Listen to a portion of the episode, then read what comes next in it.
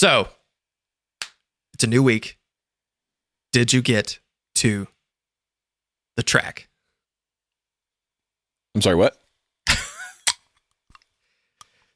Now that you've opened your beverage, did you get to the track? Um, you know, I didn't get to the track this week because I I'm just waiting on that one piece of gear, you know? Like I can't mm. my sound is just not there, you know what I mean? So, Right. I just I can't I can't play, I can't write, I can't practice until I find that sort of thing. It's that spinal tap 11, like one over the cliff sort Right. of like moment that we all have to, Yeah. it has to happen naturally. You can't force it. So, Yeah, I think I need another guitar. I think that'll do it. I- right. I need to buy another guitar. Well, it's about time you get another one because I don't think you have nearly enough. It's been 10 days since I got a new guitar, so yeah, I think we're overdue. Right. Yeah. Yeah. For sure. What about you? Did you get to the track? No, man. I um you know, I I just got lost in making Helix or HX Stomp presets. So I, I worked on that. And you know, like when you go down that rabbit hole, you're just like making sounds. You're like, oh, this would be great. And then, you know, you look up from your your your sweaty puddle you've been sitting in and you're like, oh, it's it's tomorrow. So I've never done ayahuasca, but I imagine that it's a lot like that. You know, when you're making Helix presets, I mean, it's it really is like a drug for me. That's why I just keep putting them out. You know, and then I sell them so that I can kind of continue to support that. Um, it's a very psychedelic experience. You know. I don't know what ayahuasca is, but it sounds highly addictive. Uh, yeah. It as far as I know, it's some sort of psychedelic. Oh, that's like a Joe Rogan thing. We're a different kind of podcast. Yeah, I don't really watch Joe Rogan, but I do know that he talks about D. I almost said DGT. DGT. TGT. Man, he loves those DGTs, dude. Talking about it all the time. Yeah. Do, do you have one? I'm going to give you one. A DGT or DMT? No, that's what he always says. Like with this, Oh. the stuff he's shilling, like you you like this drink? I'm going to give you a case. You know, oh this Hey, pops your back. You want one? I'm going to give you one. Hey, man. Yeah, you ever tried DGT? Pretty sweet, man. My favorite, the Mm. only Joe Rogan clip that I really know and watch is uh, he's got some comedian on with him, and he asks him a question like, "Would you fight 12 12 year olds?" And his immediate re- immediate response is, uh, he's like, "Oh, man, I'd f up 12 12 year olds. No question." it's There are some fantastic like episodes with him, but yeah, I've kind of lost interest over the past couple years. yeah. So that's why we didn't do a track. It's Joe Rogan's fault this week. Blame him. Blame he got Joe all the Rogan. money. He got all the air time. He took it all from us. Yeah, Spotify was going to pay us for a track, and then Rogan, that deal last year, just took it. They just took it all from us. So blame Joe Rogan. There you go. Welcome to Dipped in Tone, everyone. Uh, I'm Rhett, I'm Zach. and this is episode 20, right? Yeah. Wow. Wow. Look at us. Every week we act like, hey, we we actually made another one. We did it. We've we've accomplished something this week. And you know what? That's great. There's value in that. There's there's value in like setting a goal and accomplishing that goal and doing it. And you know what? We've done it. Um if we've done it 20 weeks in a row now. We literally have done it 20 weeks in a row, basically. Yeah, that's weird, isn't it? That is weird. Uh, anyways, yeah, this is Dipped in Tone. Welcome. If it's your first time checking us out, uh, we are a guitar podcast and, um, you know, kind of devolves each episode into some form of argument or philosophical discussion or Yep. shilling for some brand or anything of the above. So, uh, yeah, if you like it, subscribe here on YouTube or on your favorite podcasting platform. We're almost at 4,000 subs on YouTube. That's amazing. Yeah. We we hope by the time this is up, hopefully we will have hit it. So, Yeah, yeah. Um. Anyway, Zach, how was uh, how was your week? It's good. It was, you know, as good as it could have been. Uh, but you know, just just hanging in there, plugging away. I I I I'm perpetually in a state of like Groundhog's Day, you know, just like doing the same thing every week over and over and over. And it's like unless something eventful happens, I don't feel like I have much to like share because it's just literally the same thing. But How- nothing exciting happened. How many pedals did you build this week? Uh, I well, I prepped probably around two hundred. uh, but built not that many yet. But I mean, that's how I do it. Like everyone asks, like, how long does it take me to build a pedal? Like I don't build one at a time. Like I'll I'll batch them out. So like I we batched out a hundred golden fleece, just the boards. Like so they're ready to go um, into the box. And once I you know throw them in the box and I solder in the foot switch, and then you know it's it's a whole thing. Like it takes even like the like a golden fleece doesn't take that long relative to like something complicated like the wildwood Mjolnir where I'm literally putting every component on the board. But you know, it's still time consuming having to do that, you know, a hundred times. Anything yep. is. But yeah, it was a lot, and I, and I'm nowhere near caught up. So the the I will say the delay. Uh, I finally got uh, all the boards and everything, so I'm going to start programming them and getting that set up, and then hopefully, uh, by the time this is up, uh, I should be ready to start showing some of the the like some teaser images of what it's going to look like. So fingers crossed. Nice. Yeah. What nice. about you? Uh, pretty pretty good week. You know, I, I actually took some time off, so I made a video. Well, when this goes up, it'll have been like a week and a half, two weeks ago. But basically, a video talking about being somewhat burned out mm. after you know a year. Um, we've all kind of experienced a similar sort of situation. I just felt like talking about it on the channel, and after that video went up, I felt good and just kind of took about three days didn't even really come in this room. I didn't touch a camera. I didn't even really play guitar. I just kind of hung out, and that was a nice little reset. Uh, and it worked to kind of getting me back. So I edited and put up the final video of our little shoot we did back in October at Carter Vintage, the burst yeah. video. Yeah. Um, and the big thing is I finally started my modular synthesis journey this week. I bought oh, a case, a used case on Reverb today or two days ago. Um, and I am slightly scared, really excited. I have no idea what I'm doing, complete beginner. And if anyone out there knows anything about modular synthesis, boy, is it complicated. um, you think, you know, putting a pedal board together and figuring out what overdrive pedals you need is tough. Boy, the modular world is something else. Yeah, I have some friends who are pedal builders who also make like modules and um, I've seen them like at NAMM, and they'll show me, and I'm like, I don't. What is this? this is like a. We gotta like plug them in. Like is it like an Atari thing? I don't get it. Okay, yeah. so I've I've been interested in it for about two years now, and have kind of just lurked around the edges, watching YouTube videos and thinking about it. But the things that have kept me out of it are one, it's very expensive. I mean, boy, is it expensive. Um, even to build a somewhat modest uh, synth in a case is, I mean, thousands can be thousands of dollars depending on what you want to do with it.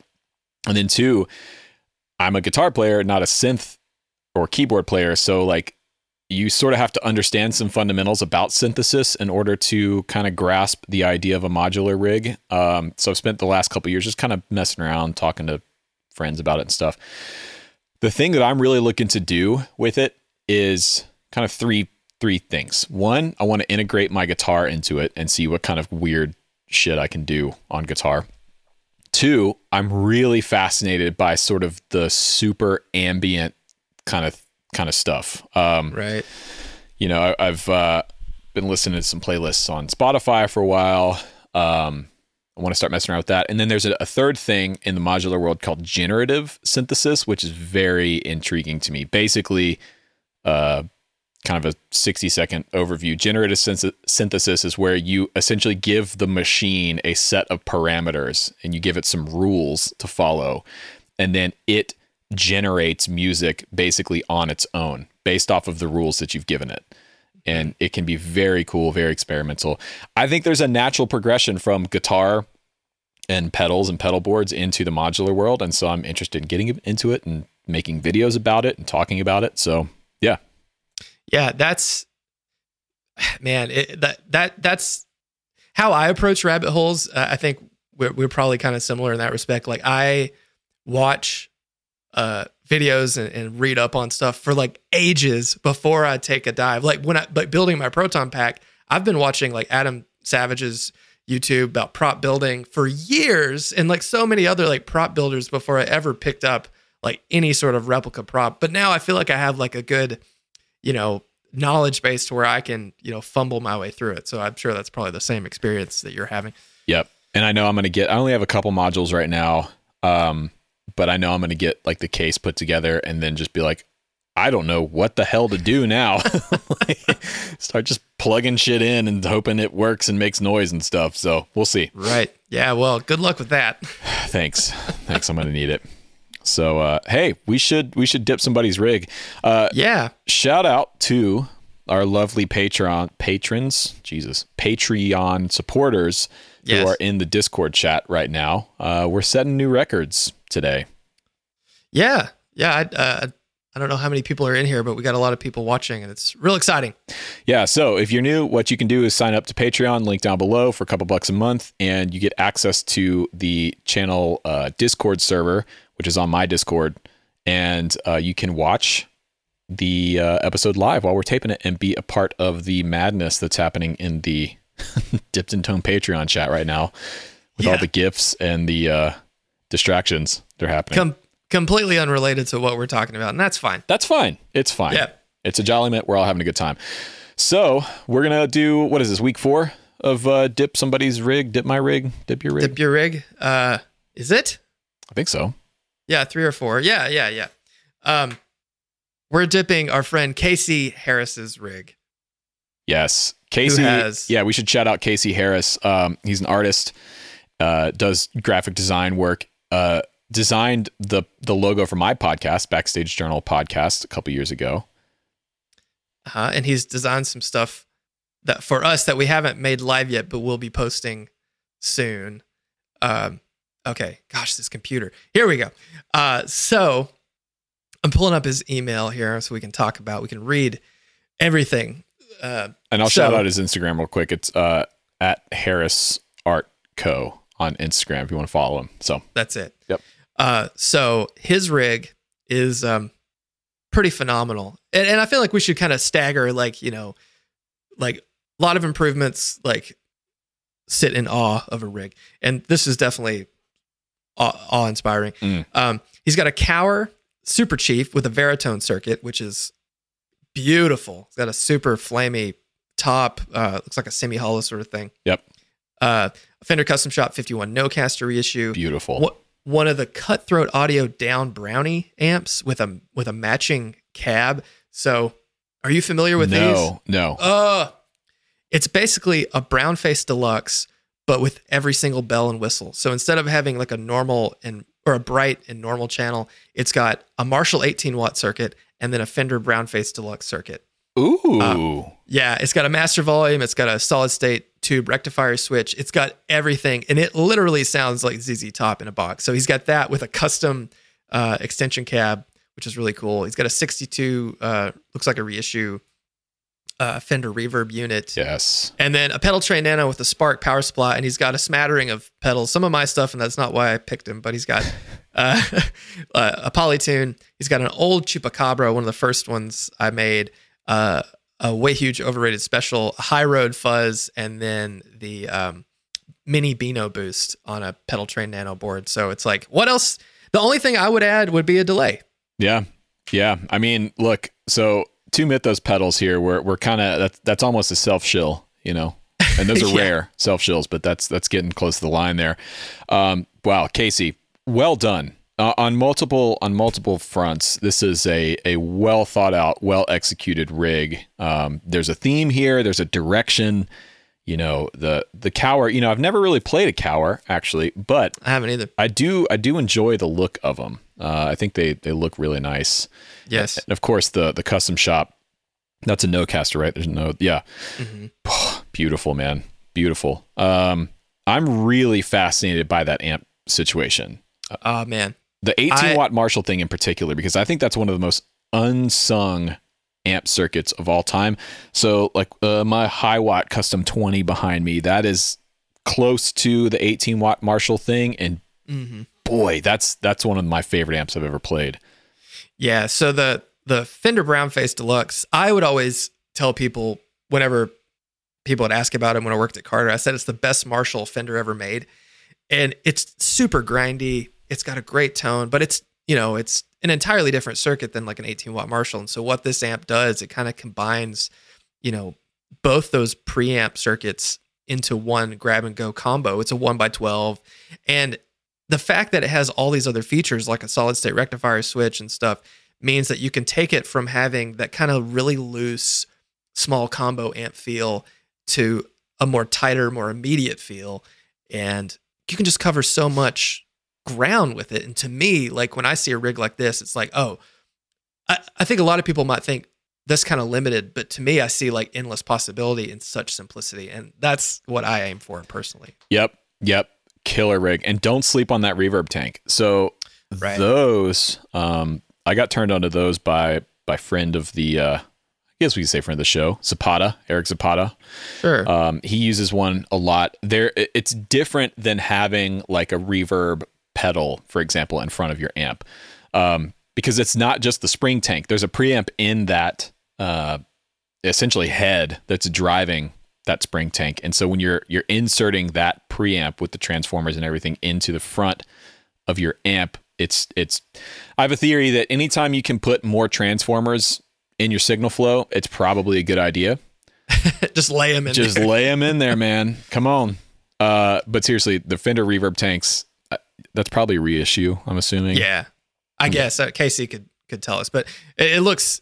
It. The, I love the fact that they all match, and he did say that um, Cutthroat Audio is working on a reverb tank, so you could have like an entire Cutthroat thing. But I love because they're all brown face uh, with the wheat grill, and I I think that's one of the best looking Fender amps ever. That or that that color combination. Yep. Yep. is just so good. Yep.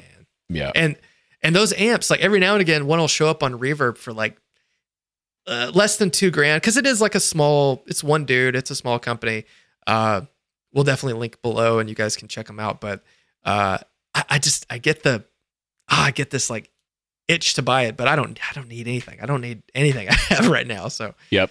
Yep. it's hard to justify it Beautiful. So, uh, the Patreon chat a couple weeks ago was recommending um, our unit of measure for dipping someone's rig as a shoil. So, I, man, you know what? I'm going to give this. I have nothing to add. I have nothing to change here. I, I give it 10 out of 10 shoils. 10 shoils 10 okay shoils. hey i i agree i uh, well 9 out of 10 i would still have a delay pedal i would still add a, like for me personally i would still have something Yeah, yeah. Okay. I can I could see that. So I'm gonna give it nine point five out of ten shoils. Wood shoil. a shoiling nine shoils and a shoiling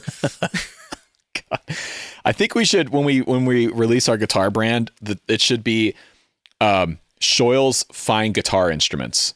Just mm. one sentence, no punctuation, no nothing, no guitars fine, and instruments. fine guitar instruments Yeah, fine guitar instruments. the implication being that they're fine. Not like oh okay fine, but like, yeah, they're fine.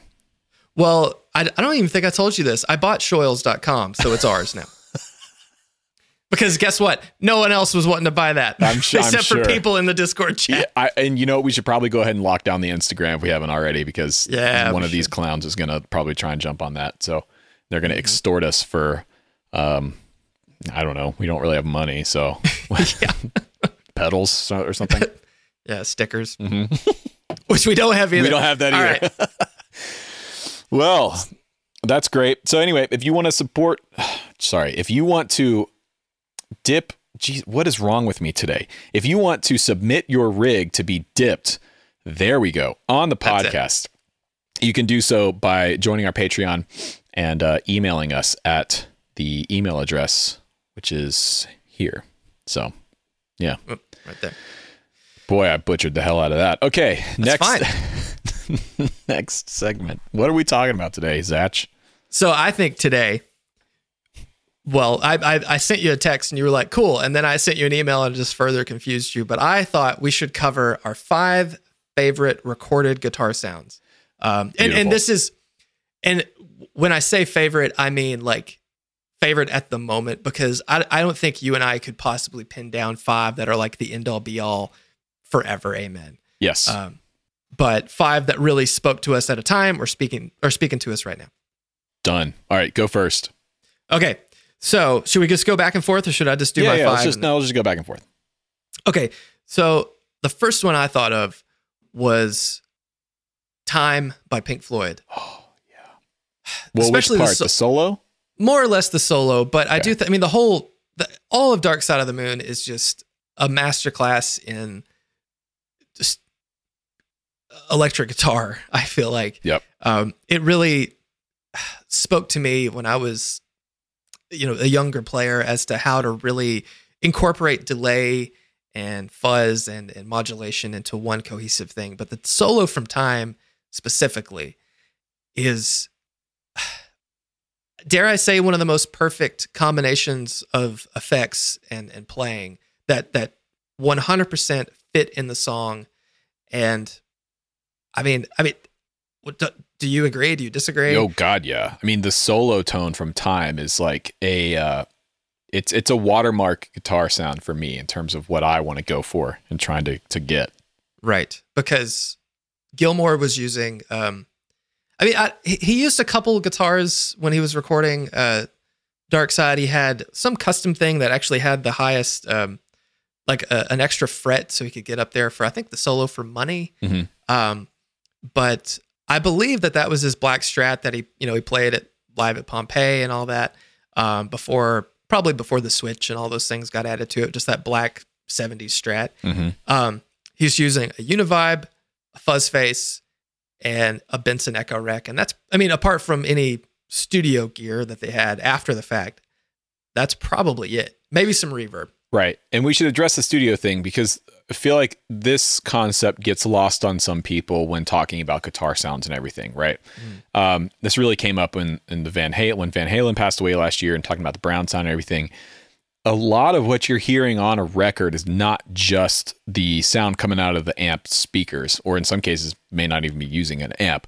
A lot of it is coming from the mix process, the EQ, the compression to make it fit in the mix, you know. And so I think you have to keep that in mind if you're trying to replicate a sound in real life. You have to take into account the post EQ, the post compression, things like that, because they are, you know, engineers aren't just taking in most cases the direct sound from the cabinet, just dropping it in the mix and going, okay, that's fine. Next, you know, there's there's some Sure. work that needs to happen. Yeah, so that's that's one of my favorite recorded guitar sounds, and will be forever. So Nice. yeah, Good what pick. About, Good pick. Yeah, what about you? All right, my first one is going to be the Edge, specifically solo on New Year's Day. Okay, That's one of my favorite guitar solos of all time. It's one of those things that I just think it's perfect for the song. It's the right feel, it's the right tone, it's the right notes. Um, now, I believe it was his Les Paul um, on the record. Could be wrong on that. Chat can correct me if I'm wrong. But similar to Time, the solo on Time, it's that really just upper mid focused, grinding, sustained, super compressed from the overdrive and distortion that's coming from the amp um, kind of lead sound that you can tell just by listening to it. It's that, you know, you the kind of lead sound you can lean on. You know what I mean? We've all Right. kind of felt that, right? Where you, you get your amp right, you're getting that that clipping and that sustain and that compression, and it feels like you can really just lean into what the amp is giving you. And if you're in the room with the amp and it starts to interact with the guitar and the pickups and everything, that's like the sweet spot. And uh, yeah, it just it fits so well in that song.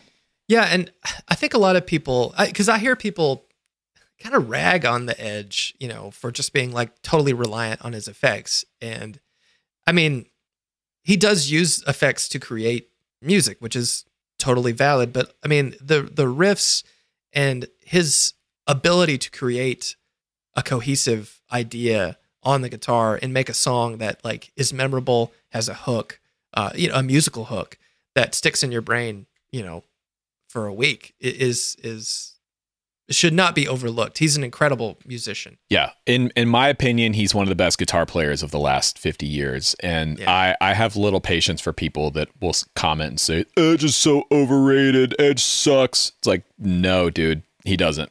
He Right. absolutely doesn't. Now, it's subjective. You may not like U2. Totally fair. Right. You may not like the Edge's guitar playing. Totally fair. But I think it's completely unfair and unfounded to say things like he sucks. No, man. I I mean, he's definitely up there with the players that influenced a generation to come. Uh, and without, you know, that whole sound, would we have, you know, so many other bands that came afterward, you know, Mhm. afterwards. Uh, and, and I mean, like most anything that's using multiple delays to me, I think owes some uh, credit to to what he did as far as like creating those sort of layered sounds. Yep. We certainly wouldn't we certainly wouldn't have CCM without the edge, that's for sure. Exactly. That's I was skirting around saying it. Don't be afraid. Just you can say it. All right. All right, um, what's uh, what's next for you? So these are in no particular order, but um my favorite ZZ Top song, and this might surprise some people, but I think it has the most uh interesting tones in it is I'm Bad, I'm Nationwide, which mm. is off Degüello, Degüello. I can never pronounce that. that. It's a trumpet call in Spanish, and I don't I, I don't speak Spanish well. Um, you don't say. Yeah. Shocker. I mean, do you do you know how to say it? No. Okay. Well, okay. Making me feel bad. okay. Well, um, shut the hell up. but that song, I, I who knows what guitars he was using. I mean, uh, Myth say, myths say that he used um, Pearly on like every studio album has Pearly on it. Um, but you can totally tell when he's using strats and other stuff mixed in. But that song um, has so many great tones, and the solo kind of goes back and forth between uh, two different sounds, and they like they definitely sound like Billy, but they're they're so uh, different from one another, and they complement uh, the song so well and it's such a unique um, like an, a unique solo. It's it's very much not like just your straightforward pentatonic like thing. He's like doing really funky stuff. And um, if you've never really like paid attention and listened to it, it it's one of those songs that you should really dive into and and just check it out. I i completely agree. I love billy gibbons playing and his sound. I mean now i'm not as well versed on on zz top sounds as you are um, but you know, Jesus just left Chicago. Um, that one in particular sticks out to me for the same kind of thing you were you were just talking about. It's so vocal sounding, like that guitar sound. Just it sounds like a vocalist to me, and that's something that really um, it's sort of a common thread with a lot of the songs and sounds uh, and guitar players that I truly love is players that can emulate the human voice really well. Um, right in their own way. And I think Gibbons does that super well.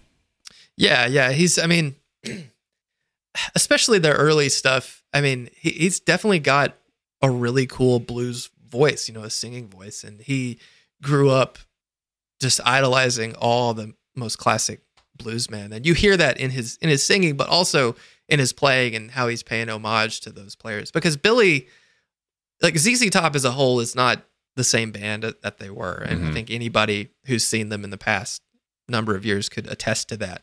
But if you really want to hear what they were all about, get on YouTube and pull up some of the bootleg live recordings because it's it's so special and his playing and his tone is I mean I, I, it's it's some of my favorite guitar sounds I've ever heard and I uh I, I just love that track, and I think it's a super fun like ZZ Top track. That's not it's not as common, you know, it's not just Jesus just left Chicago. It's not just just got paid. It's it's a yeah. more interesting there's more interesting guitar sounds in that song.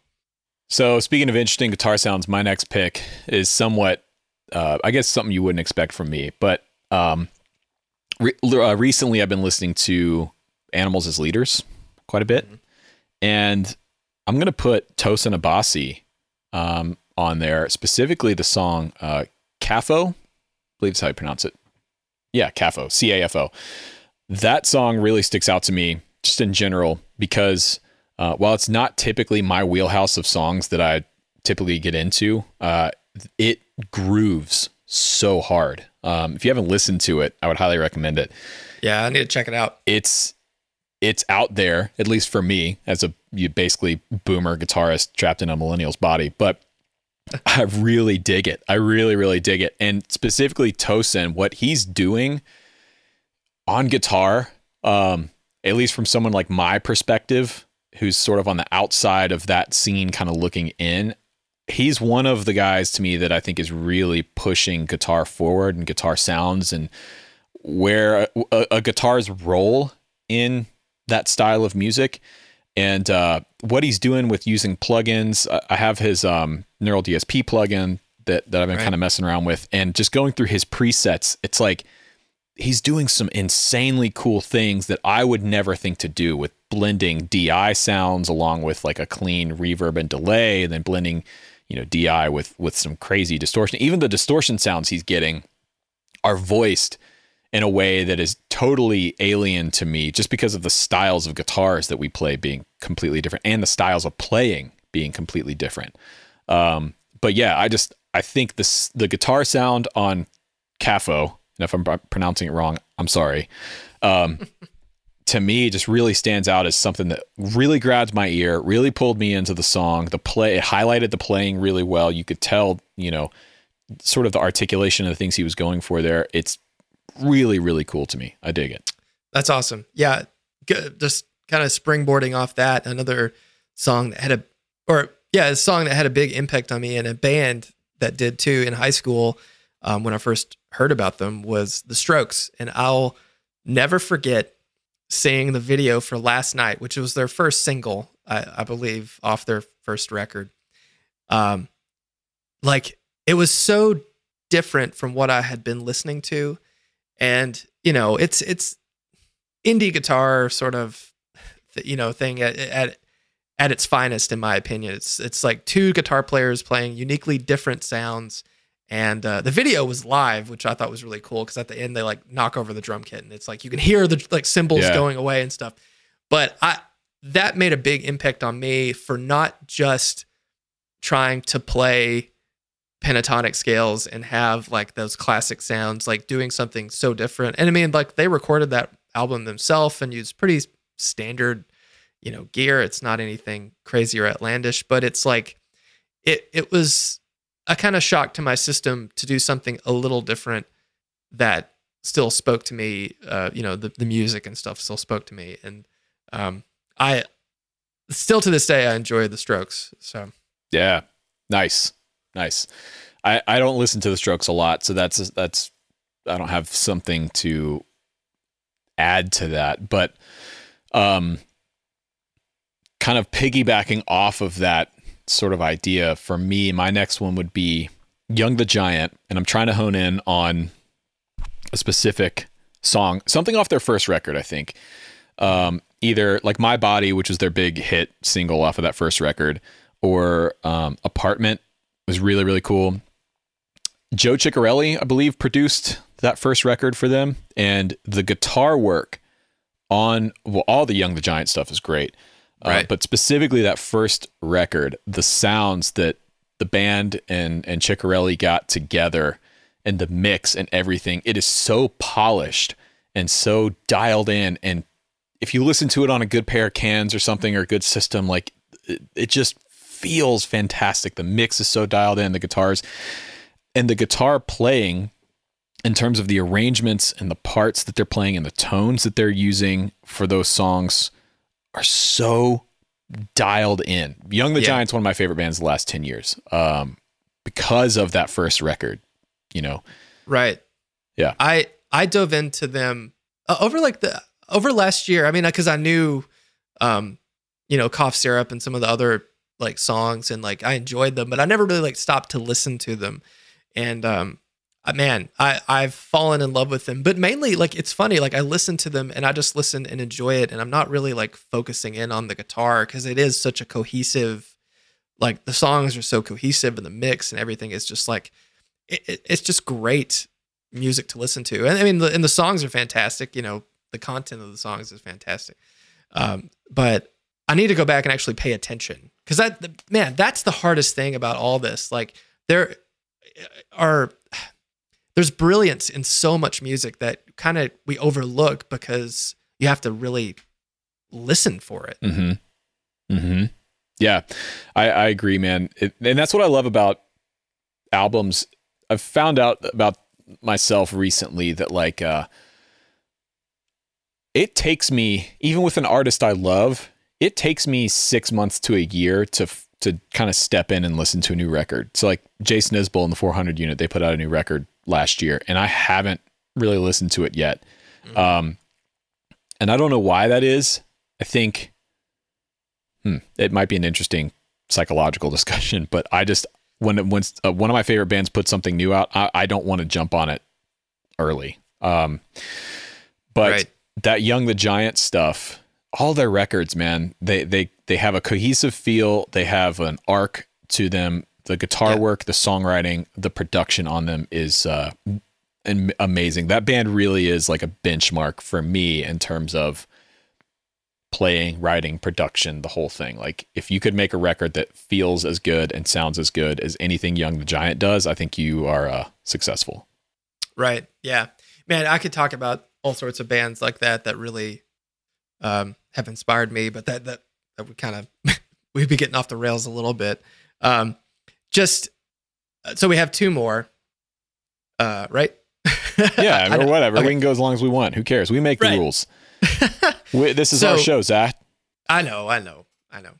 Uh, so I'll save one of my favorites for last. The next one is "Catch a Train" by Free. Which have you ever heard that song? Mm-mm.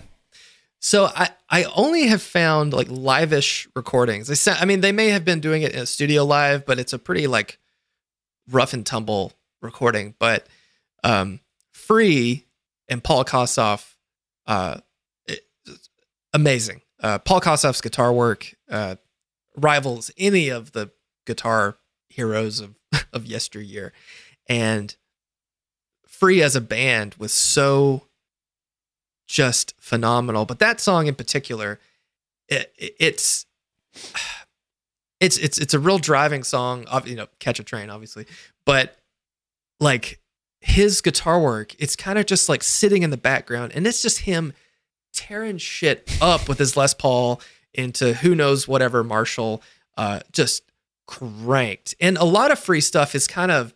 It sounds like they really rolled off the high end, but this one, it's really clear and precise and the tone that he has on that is in the camp of like quintessential humbucker guitar sounds that if you've never listened to it just give it a google you know it's worth checking out Give it a Google, man. Come give on. it a google Just get you're on never that. gonna Get on that Google box and give it a Google. So casey who's wrigley dipped in the discord says he literally has it in his record player right now because it's just i mean well, isn't that serendipitous? hey hey man Hey, man. Just get on that Google box, man, and give it a Google. get a get Google box. That's another one of their failed uh, uh, devices. they tried to launch the yeah, Google bots. The Google Af- box. It's I got the Google Stadia, which I got suckered into believing that would work, and it it never did. I love when people put the in front of stuff. Oh yeah, I was on the Google. I, I looked it up on the Google the other day, and and you know I didn't I couldn't find that recipe that uh, old Char, uh, Charlene was talking about for that banana bread. But uh, maybe I just didn't use the Google right. I I I'm gonna come to regret this, but my poor wife, um, she tries to Google stuff like uh, she's already looked something up, and then she closes and closes the browser, and then goes back to try to find it again, and can never find it. And she's like, "Why? It was just there." I'm like, "Honey, that's not." and she gets so mad at me, at the internet. So, you know, it's part of marriage, I guess. What the hell is wrong with this damn Google? I found it earlier. There was a Morgan when I looked for like skis, I, I I thought you know I'd see all the skis I saw earlier. I just tried to Google what the best skis were with the best rating. I'm looking for child's water skis because we're trying to get ready for the uh, upcoming summer season, and I just figured because it's January we might find a good deal on some skis for for the kids. But I can't find the Uh, damn thing again. Man, I looked No, it up on Dick's Sporting Goods website, and now it's out of stock. and now I'm they're so out of pissed off. I told you I should I should have bought them yesterday when I had them in the in the cart. Yeah, that is not what my my wife Yeah, sounds Morgan like. doesn't sound like that at all. She's from Maryland, so she says like home and stuff like that. Anyway, Uh, Tilly's from California, and when the Californians thing was happening on SNL, I used to give her so much shit for that. She's like, oh, does that remind you of your homeland, the Californians? uh, sure. Uh, what are you doing here? it is funny though, but when because when you visit, when I've like hung out with her family, it's not that like stereotypical, but they're all from California, so they do kind of have that sort of L.A. kind of thing, right? Gosh, okay. And then I'm like a specimen to them because I'm from the South, but I don't really have a Southern accent. Like, you don't sound like you're from the South. It's like, yeah, yeah we don't all sound like, you know, like that. So I'm sorry. Yep. Yep. What were we, what were we talking about? So I think I was on number four with, oh, with yeah. free catch a train. So I don't know where you got to. Did you get one? Is it your turn? And I forgot what my next one was. Uh, oh, I got it. Here we go. Um, yeah. so Tom Misch. um, specifically the record that he did with Yussef Dayes last year. There's a single on that record called Night Rider. The record's called What Kind of Music? And I think it was one of the singles called Night Rider. And uh, the guitar sound on that song is dirty. It is oh, yeah? so modulated, like, and there's this cool stereo slapback delay thing happening. And he's just playing like I think it's like a major seven or major nine chord, just kind of going, you know, a half step apart. It's a real simple guitar part, but just the tone, the modulation, and it's it's a stereo kind of just very seasick, warbly, kind of soupy guitar sound. And then, you know, it layers in Yussef Dayes, the drummer, his his drum sounds are so tight and and dry and in the pocket. And those two elements just meld so well together the song slaps super hard. If you haven't heard it, um, yeah, you should check it out. Night Rider by Tom Misch slaps. and Yussef. It slaps. I don't, I don't understand like these the terms that the children are using. I'm trying to days. keep us relevant with that 18 to 24 demo. You know what I mean? I guess. Yeah, our demographic is like old and older. so we're in the 34 and up category. yeah. like you know, I've got a 401k. You know, I, I got these. All the Gen Xers um, watching us are like, man, just talk about the Killers. right. Oh man, I need to check it out because I remember you, we mentioned him on like episode I don't know like two or three or something, and I started listening to it and then I like just forgot, which is how it's like yeah. my normal day. It's like oh that's cool, and then I just like walk away. Yep. And, Man, that's uh, great. Uh, and what was I listening to? And that's the worst for me because I get a lot of people send me messages like. uh like uh, some people will like send me really cool videos of them like using my stuff and i'm like oh this is awesome. I will definitely check it out. And then i forget and like heaven forbid it's in an instagram story because if i don't get to it then it's gone. Gone forever. You know it's like i'm, I'm the worst. Um but you lastly, are the worst. I know i know i am. Uh of the five one of my favorite guitar sounds is by one of my favorite guitar players mr jimi hendrix and it's manic depression. And i think the single coil fuzziness, just that whole thing. It is it's one of the coolest sounding strat recordings ever. Like yep. you can you can totally hear that that is a, a strat with a fuzz face rolled back because it has that sound and it's great. It's fantastic. I and the it. and the part is so good. The dun, dun, dun, dun, dun, dun, dun, dun, man, it swings just the right amount oh god yeah i i've intentionally like left out on this list you know all of my true like core right. heroes because that's I, we talk about that shit all the time so but right. i totally agree manic depression is one of my favorite hendrix songs ever um, and i think it's somewhat undersung you know people right. don't really think about it when they think about hendrix but yeah i, I love it I, the Spanish Castle Magic and Manic Depression are my my favorite Hendrix tunes, and because like the riffs are so great, it, there's there's such such a well thought out song, and um and I man I don't know, and, and I was I was the same way. I was thinking, oh, what what what things could I tell people about that I really love that they may not have heard of or something. But then when I started to like sit down and write it down, I was like, I can't think of anything that, that means more to me than these sort of things. And you know. Man, have you ever heard Jimi Hendrix? You got to check him out, dude. yeah, you, have you ever heard of this guy? Yeah, Jimmy. Jimmy. It was so cool because he spelled his name J I M I. How rad is that, dude? Right. That's that's like the name when someone said Jimmy at Starbucks and they just try to write it real yeah. fast. Is how they would spell it. Uh, dude, I have so many horror stories of well, what's the name? Rhett, Re- Brett, Rhett. Oh, Rex. No, and then you get the cup, and it says like Rachel. Right. So that's what YouTube calls me every time I start one of my videos. Oh man, I I love seeing, and if you guys ever see any of the auto uh, generated closed captioning for us that is funny, please screen post cap it. it. and send it to me. I love it. because it is hilarious. Yeah, the the Hendrix thing is huge for me. Um, he was, you know, I've talked about this a ton, but he was really the catalyst when I was a kid that got me into guitar. It was hearing him and hearing those sounds that was like, what is that? I need to do that. Um, and, and it was honestly like it was the playing, but it was also the the tones, and I think that has, at least for me, been a constant thing uh, throughout my sort of journey as a musician, which is like I, I'm not so much interested in virtuosity in playing. I'm more so interested in the craft and uh, all Right. things that surround it. So I'm interested in you know the song. Like, give me a song. Give me give me something that's produced well, that sounds really good. Give me a, a guitar sound that's intriguing. That's that's really cool. Um, in fact, these days, most of what I'm listening to when I'm listening to music is drum sounds. Like I really, really focus in on drum sounds now, like snares and kicks, and trying to figure out like how did they do that? How did they record it? What kind of kit is that? All that stuff. Sure. Um, yeah, yeah. so did you? No, I got. I think more? I got one more. You got one And more. I'm trying to think of it right now because unlike Okay. you, I didn't prep for this at all. so, I mean, there, there's so many that that come to mind for me in terms of like Derek Trucks. Right. Anything Derek Trucks has played to me is probably one of my favorite sounds ever.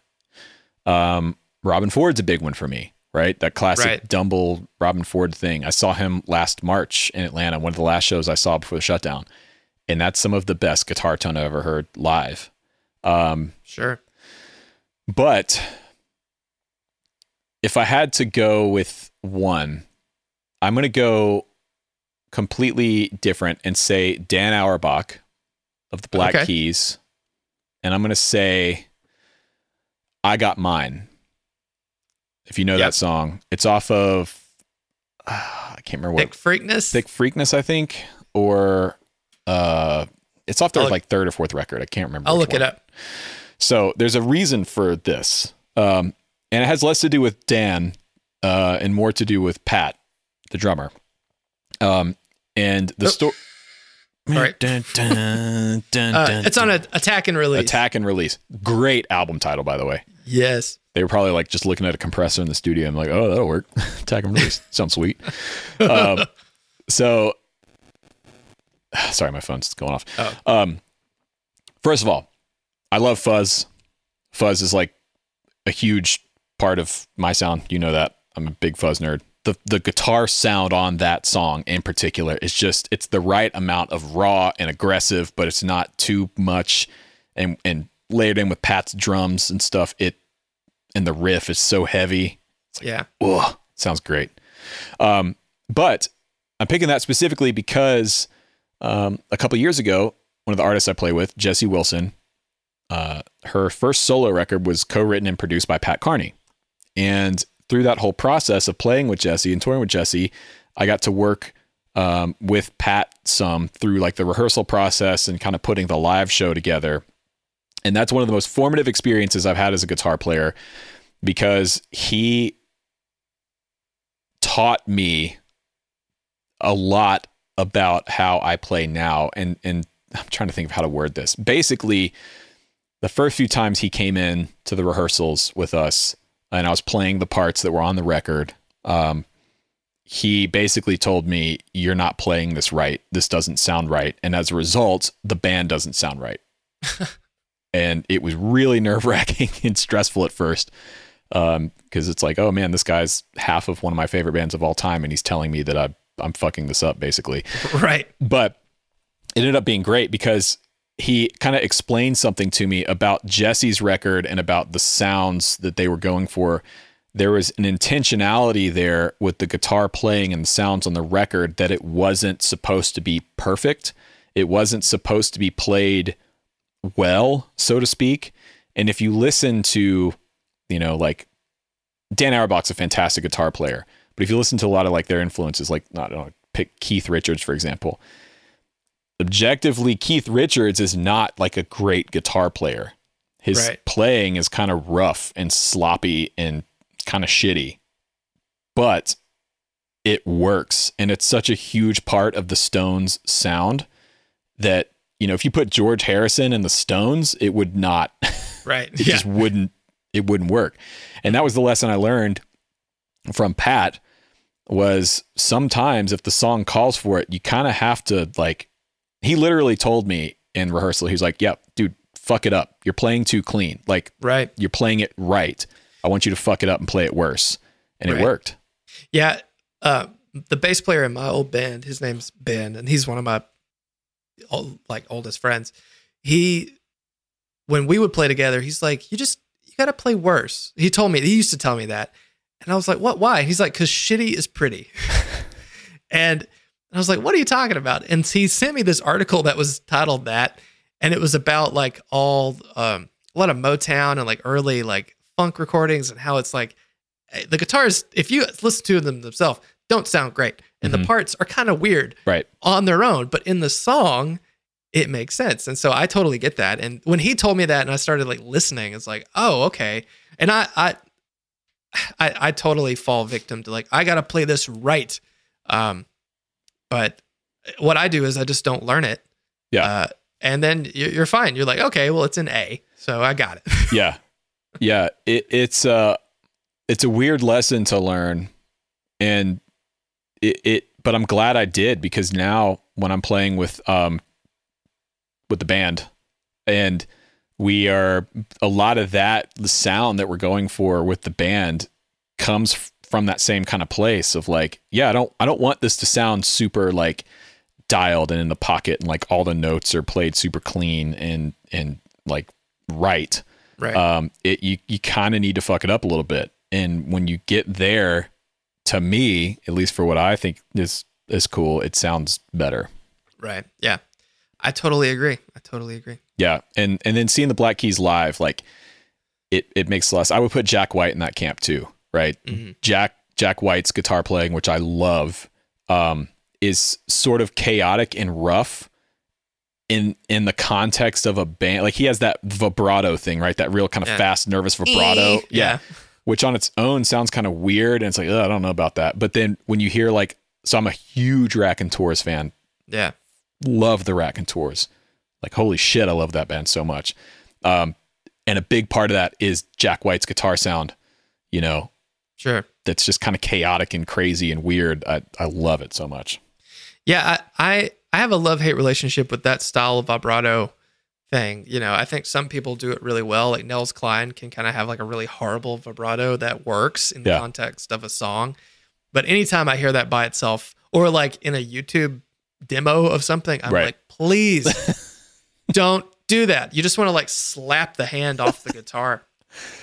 vibrato is one of those things man that like i totally agree it depends on the context um and and vibrato is very personal it's kind of like a sonic fingerprint i think everyone's vibrato sounds different which is cool Yeah. Oh yeah. Totally. um but yeah i kind of agree like the super kind of nervous out of tune real fast thing it's like no no no Yeah. It it very much irks me. Yeah. So, yeah. man Um, well, do you want to touch on the Gibson Mesa Boogie thing? oh real yeah quick we were before going to we talk close? about that yeah yeah yeah yeah Let's let's touch on that real quick. So you tell the the fine people listening at home. They already know, but Yeah. So if you don't know by this point, Gibson purchased Mesa Boogie. Um, they acquired Mesa Boogie, mm, and found it in a dark room they it found home. it's like, oh man, this is sweet. I need to have this. I'll add this to my collection. with, ah, Um, and yeah, it's it's coming down to mixed emotions and reactions on the internet.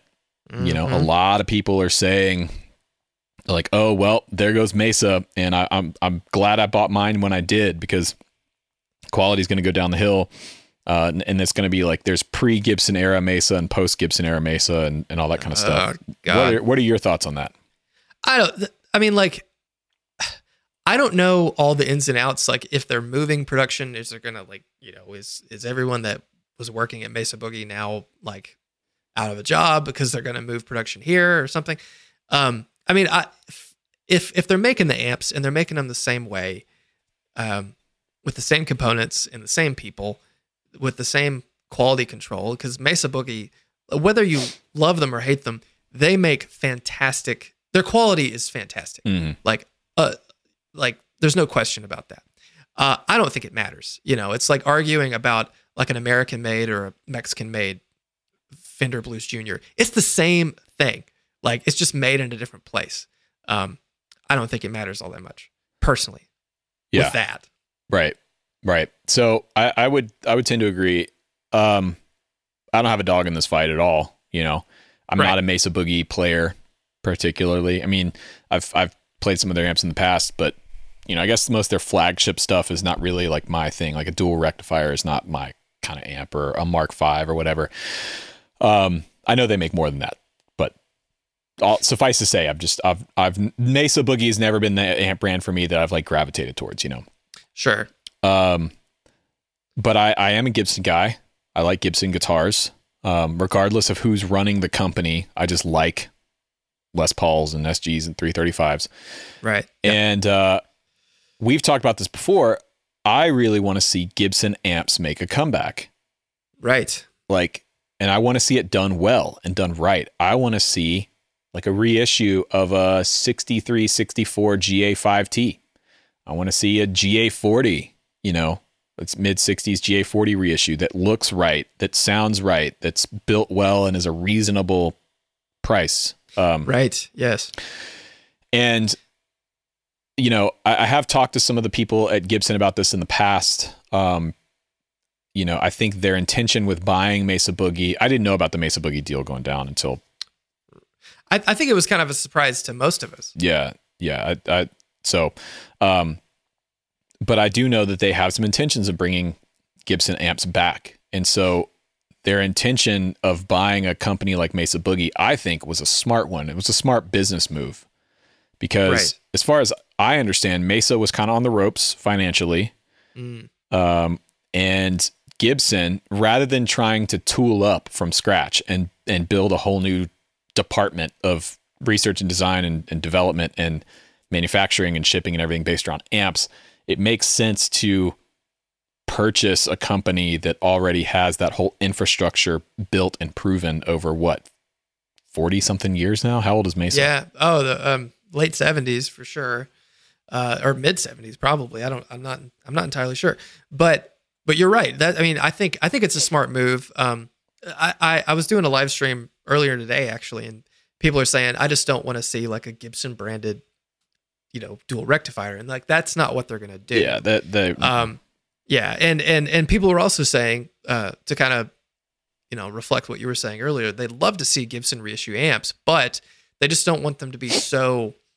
Uh, they want to be priced accordingly because they don't want to be able to buy a vintage Gibson for less than a reissue. But there is, you know, there's something about that. Like I, I've played a lot of Gibson amps. I've seen a lot of them. They're not the most robust thing. It's Mm. not like a Fender. Um, you know, Fender had they were making they were making tons of amps. Like people think about vintage Fenders being like these rare pieces, like yeah, brown face and before, kind of black face and onward. There were thousands of them. They were making so many of them, um, and they had it down to a science. Gibson, were, you know, it was not their bread and butter. So I would like to see them kind of revisit their their heritage in that respect, like making quality amps that just do that thing. And a lot of people that, you know, we were talking, I was talking to on my live stream said, you know, they'd love to see it kind of go in a Supro way, which I think would be really smart for Gibson to kind of have Mesa with their their engineering background and their design know-how to make a, a GA40, to make a GA8 or GA5 or some GA5T that is within reach of everybody and sounds great because the Supro amps, some of them sound better than others, but on the whole, I'd mm-hmm. say they're they're pretty great for the money. They're not expensive dude and they're and they look right. They, that's exactly right. That's I think I would put Magnatone in that camp as well. Um, Right. different price bracket than Supro, but still same kind of thing, like old brand, established brand from the 60s that has been brought back under new leadership and ownership and manufacturing, but looks like the old stuff, sounds like the old stuff.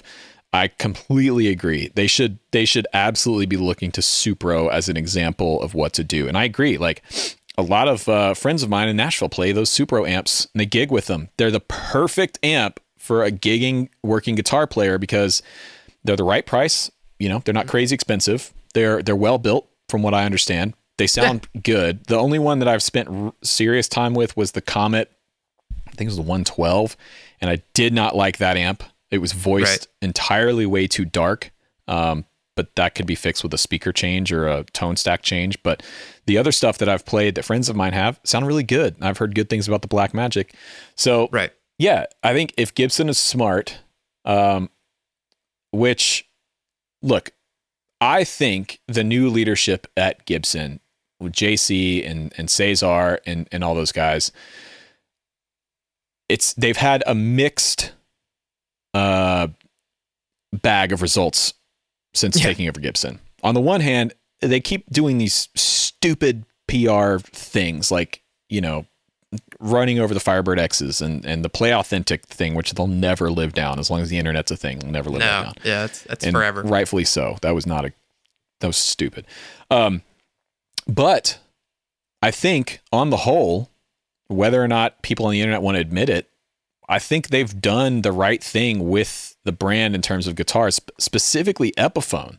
Like Yeah. they've gotten Epiphone's QC and everything back up to snuff where it needs to be. They're, they've got a bunch of models that are really cool. Like they, they're bringing the casino back to the States, which is really cool. And same thing with Gibson USA. I think a lot of their uh, QC problems that people have dogged them for, and rightfully so, I think they are addressing and and working out. Yeah. So I think if they take that same sort of approach, if I was on the board of Gibson, I'd walk into that boardroom and I'd say, okay, listen, don't touch Mesa Boogie. Let them do their thing.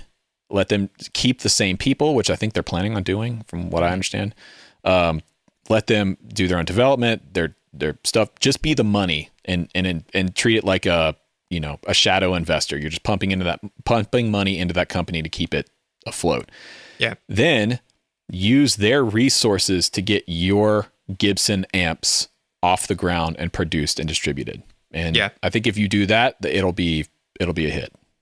I think you saying Magnatone was like I, I kind of forgot because Magnatone that that's the benchmark because even more than Supro, Magnatone are they're made here in the states. They're not they're they're eyelet board, turret board, like they're serious construction, and they're not all that expensive. I think they're relatively reasonable for what you're getting. Yeah. and I, that's what they need to do. And I think you know that would be a really smart move. And like people tend to kind of shit on Mesa Boogie, and like I- I've I've been victim of that because I, uh, I I don't like the dual rectifier. I don't Mhm. like the the the amps that have more switches than the Apollo 11. You know, like I I I will say though, having played a lot of Mesa Boogies over the years, the Mark series, especially the early ones, some of the best guitar sounds ever. Like Hmm. they're incredible. And like some of the even the the more feature laden ones. I played a Express like 525 plus at Guitar Center and I was like, I should buy this. This sounds amazing. And it was cheap. You know, Yeah. I don't know. So I, I think I, I think it's a smart move. I think uh, that as long as Mesa Boogie can keep being Mesa Boogie, you're right. If they take over like the development of what Gibson should do, as long as they do it in the right way, this could be a really good move for them as a as a company. Yep.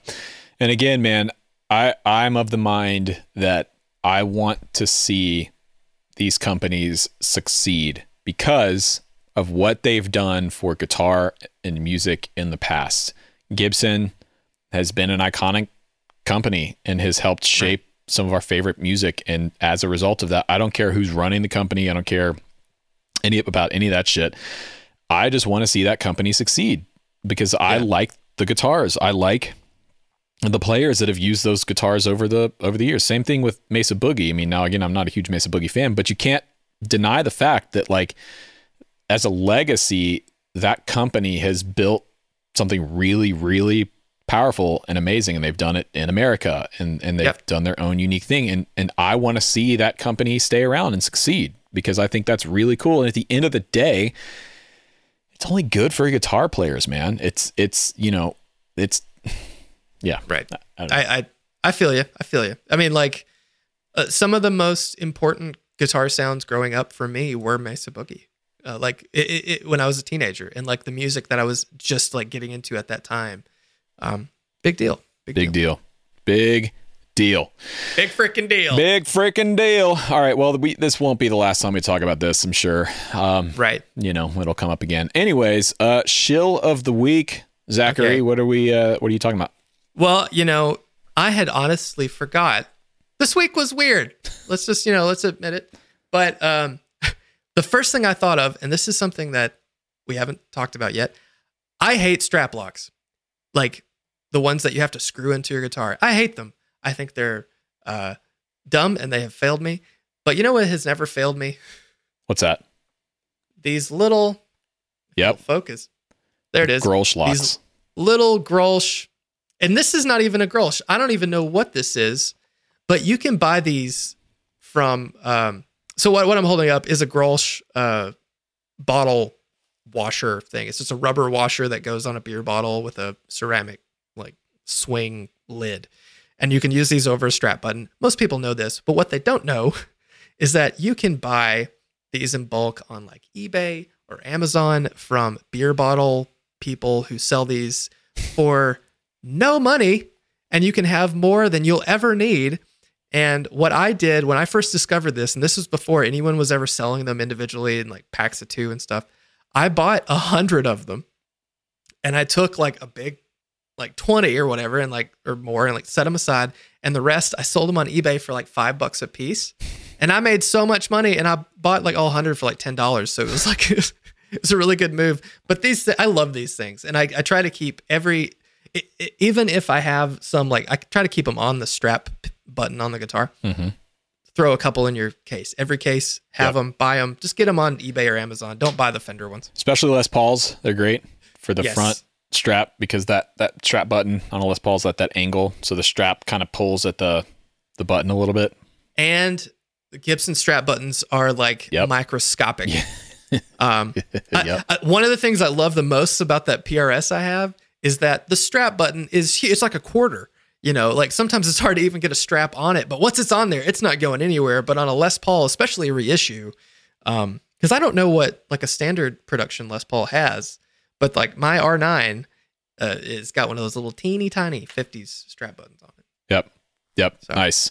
Um, yeah, I think the, the move is to not overpay for them because like Fender, you can buy them at like Guitar Center and stuff, Fender branded ones or whatever. And you're Yeah. if you're buying Fender ones, you're overpaying. We'll try to link some in the description if I find them on Amazon or something. Yeah. Or if you're a beer guy, just go go grab a six pack of Grolsch and there yeah, get some skunky beer. Some have have a good a good night. Is it Dutch? I think Grolsch is Dutch. I have no idea. Um, awesome. Okay, my shill of the week is a pedal. Um, it's a pedal that I bought this week, based off of an Instagram ad that I saw. oh my god. uh, yeah, I got got by an Instagram ad. Uh, Yeah. I need to start doing those. Yeah, well, it worked on me, so yeah, you probably do. Anyway, this is the. Uh, let me make sure I get this in the shot. So, this is a, a relatively new company, uh, Heather Brown Electronics, the the Blessed Mother Overdrive. Mm-hmm. Um, so, uh, have never heard of Heather Brown or or her pedals before, but was intrigued by a couple of things. One, the pedal looks cool. It's got a volume control, drive control, treble, and bass, and what's called the Immaculator control, which is basically just a clean blend. Immaculator. Immaculator. Um, I think the move, the the idea there is the immaculate conception sort of thing. Uh, Um, also, what's cool about this is when you power it up. So it's got uh, Mother Mary. I guess that's her name. I'm not really versed on Bible stuff. Mary of Magdalene. Mary of Mary of Maryland on the thing. um, but her halo above her head, when you power it on, has a bunch of little white lights in there, and it lights up. That's kind of cool. Ah, And then when the pedals engage, there's like a red light in her heart right there. It lights up. nice. So that's kind of nice. Um, but anyway, I was intrigued first of all by the pedal because it, from what I could tell, it, it's not like a straight ahead clone Right. um, of something, or at least they're not advertising it as such on on her website. You know, a lot of times you look at overdrives, it'll say like, "Oh, this is my take on a tube screamer or whatever." Um, sure. and it just looked really interesting. I like the clean blend control, and the other thing I liked is there's uh, you know, women in the the pedal world in the gear world, you know, making a making her way as in a new company. Apparently, her story is I talked to Josh Scott about this. Uh, I believe she worked at uh, Electro-Harmonix for Mike Matthews for a long Mm-hmm. time. He uh, all Electro-Harmonix pedals, uh, almost all of them were built by women. Oh, I did not know that. Yeah, Wow. it's pretty it's pretty crazy. Um, is there a reason for that, or I think he just loves women. So okay? Well, there you go. yeah, you got to watch. Google some of his videos; they're pretty Uh, hilarious. Well, I've seen the one where he's like demoing a pedal. He's playing. He's got the cigar in his mouth, and he's he's playing like whirly or something through it. That was pretty pretty joyous. You got to do the factory tours. It's it's it's great. okay, cool.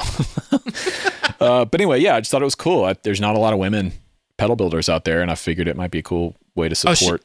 she worked for Keeley supposedly. Oh, okay. Well, I'm sorry, I misspoke. So Womp. I apologize. I take that back. Um, I could have sworn it was. Okay, never mind. Anyway, We'll see. we'll see. So uh, I started playing it the other day, and it's really cool. Um, kind of a unique overdrive sound. The thing I like about it so far is the treble and bass control. What's the term for this, Zach? Where you turn them up and they add gain. Uh, uh, oh, the active. An Okay, active yeah. So like an active EQ on the Yeah. on the so you can get more or less gain, um, depending on where you've got the EQ set, which is cool. yeah, it may be like a Baxandall circuit. It's hard to say. Sure. I don't. Yeah. Go ahead. Yeah. By all means. Um, but yeah, cool pedal. I dig it. So uh, check them out. The Blessed Mother Overdrive from Heather Brown Electronics. Nice, and it so it sounds good. Yeah. At least from my initial initial um, sort of playing, I haven't put it through its paces fully yet. But I was and having the clean blend is nice actually.